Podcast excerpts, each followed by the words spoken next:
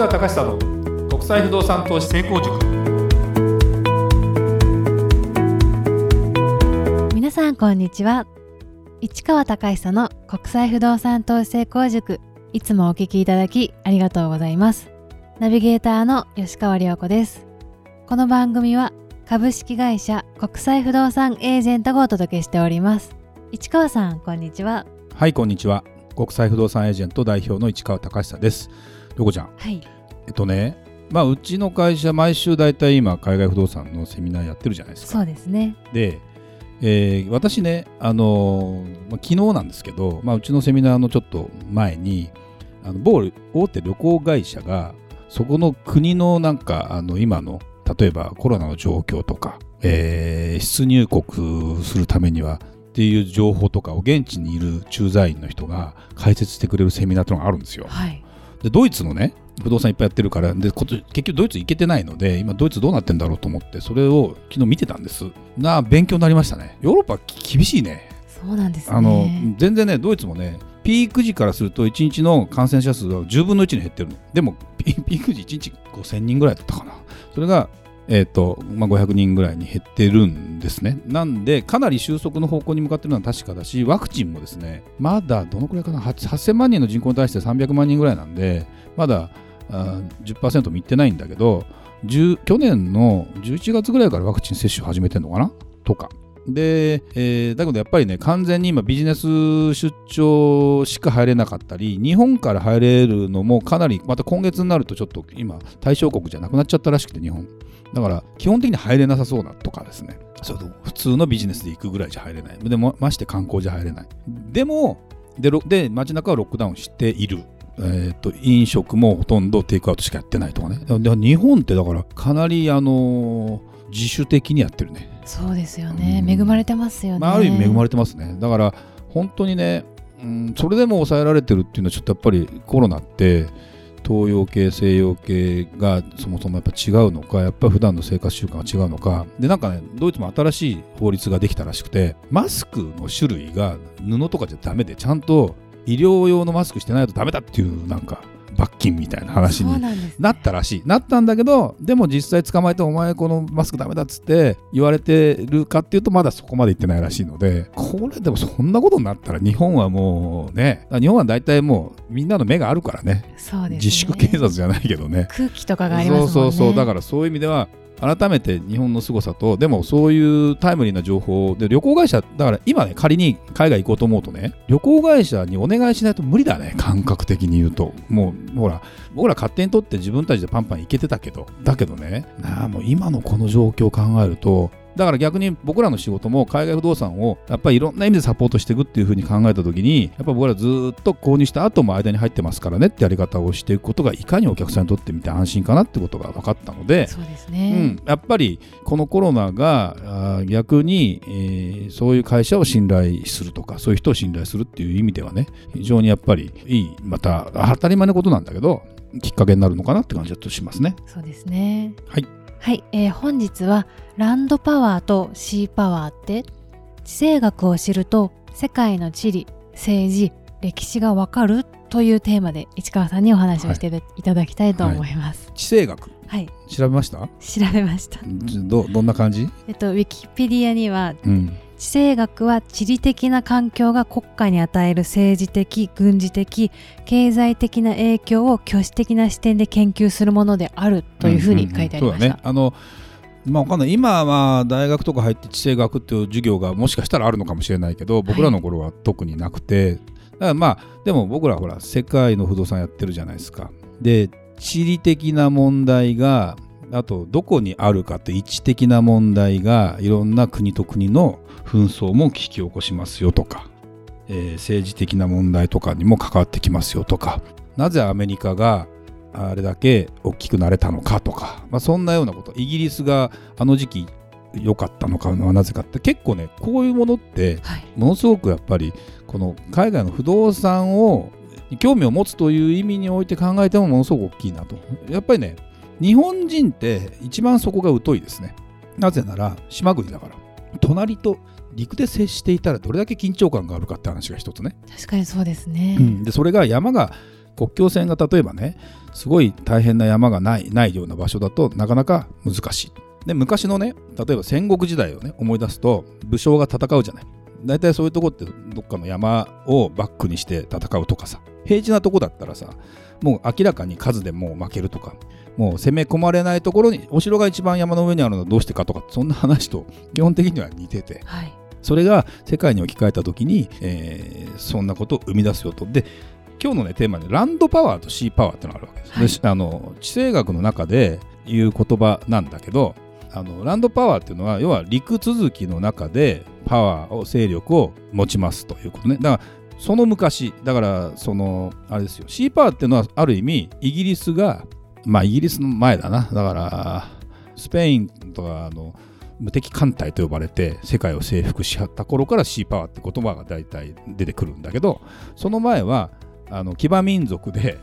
モンゴル帝国とかがあの牙でどんどん西のヨーロッパまで攻め込んでそこを征服したとかさ。大ローマ帝国がさとかって言って結局陸続きしかできなかったじゃない。で今どんな状況になってるかというともともと、まあ、あの産業革命がやっぱり起きてねで船とかの技術とかあと株式会社っていうそういう資本主義社会がちゃんとできてお金出すからあなた働いてっていうねその株主と働く人は分かれるようになってから非常に物事効率よくなったのがやっぱり産業革命の一番大きなところとイギリスのそういう株式会社制度とかっていうこととかなんでまあ16世紀ぐらいから始まってはいるんだけどもそんなようなことの流れの中でイギリスがいかに、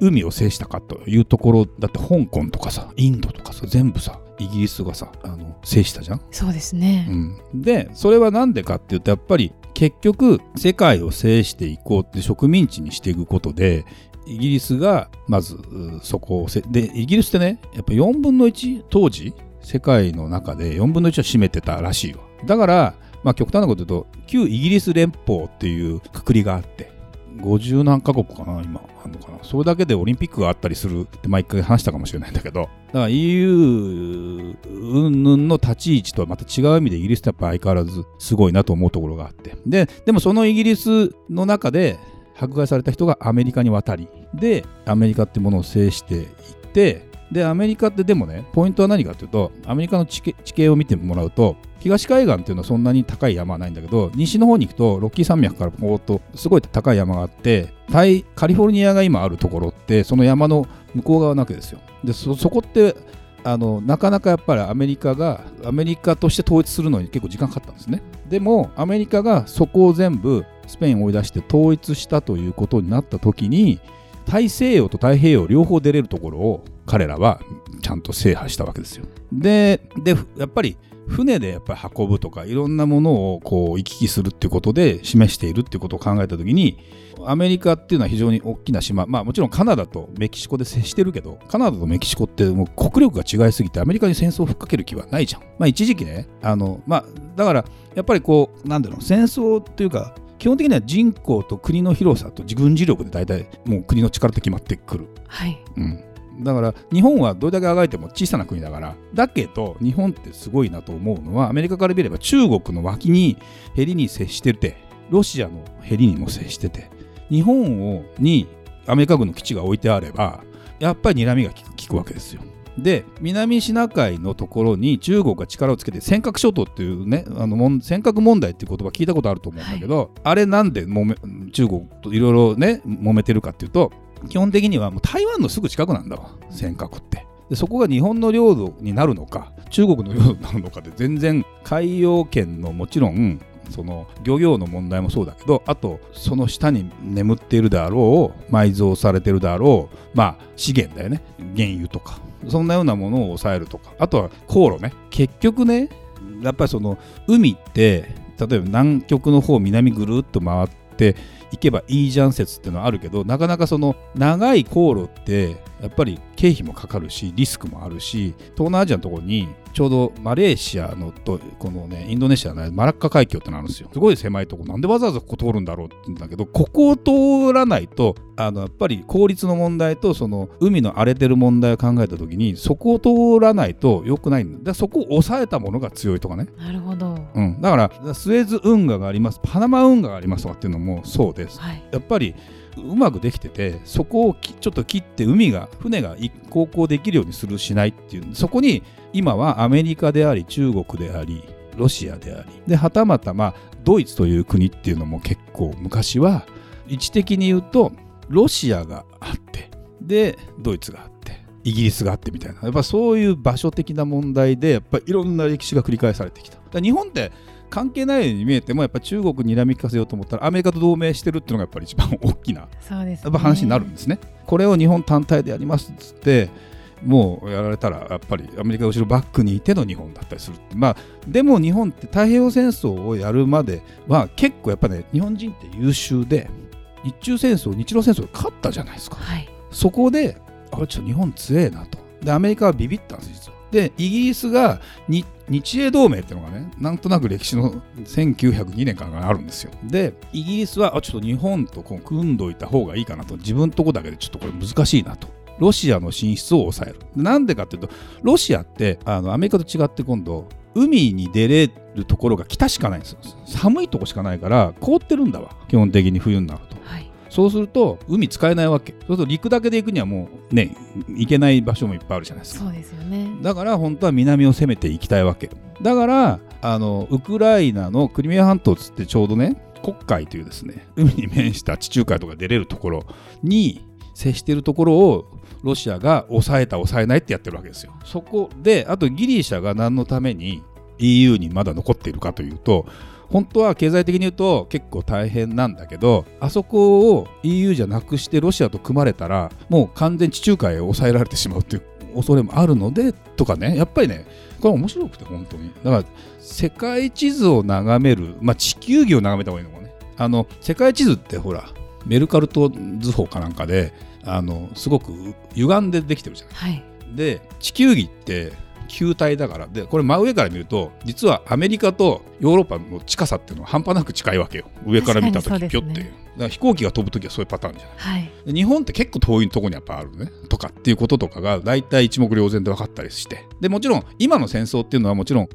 こからねあの第二次世界大戦の時に結局空軍を空軍ねそのシーパワーと今だから戦争だけ考えたら陸軍空軍あ海軍空軍あるけどこの空軍を抑えたものが結局だから日本が負けたのはそうなんで飛行機の力。で日本にだって航空会社あの飛行機作らせてくれないでしょだって。そうですね、うん、いやだからそれはやっぱり空を制したものが強いから基本的にはアメリカのボーイング社とエアバス社ってフランスにしかないわけよ。大きなところ日本の三菱がいろいろやったところでっていう話になったりして、まあ、これもちょっといろいろあるんだと思うんだけど、まあ、そんなようなことなんかを思うとですね海外不動産をやるにあたって、まあ、僕はもともと地理っていう学問が大好きでだからこういうことに興味もあるからで地政学っていうのが最近流行ってきて本もブームになったり YouTube とか見ても結構勉強になったりするんで面白いんですよね。でこういうことが分かってた方が世界情勢もまあなんとなく読みやすい。もちろんそれを知ってるからといって全てがね分かるわけじゃないんだけど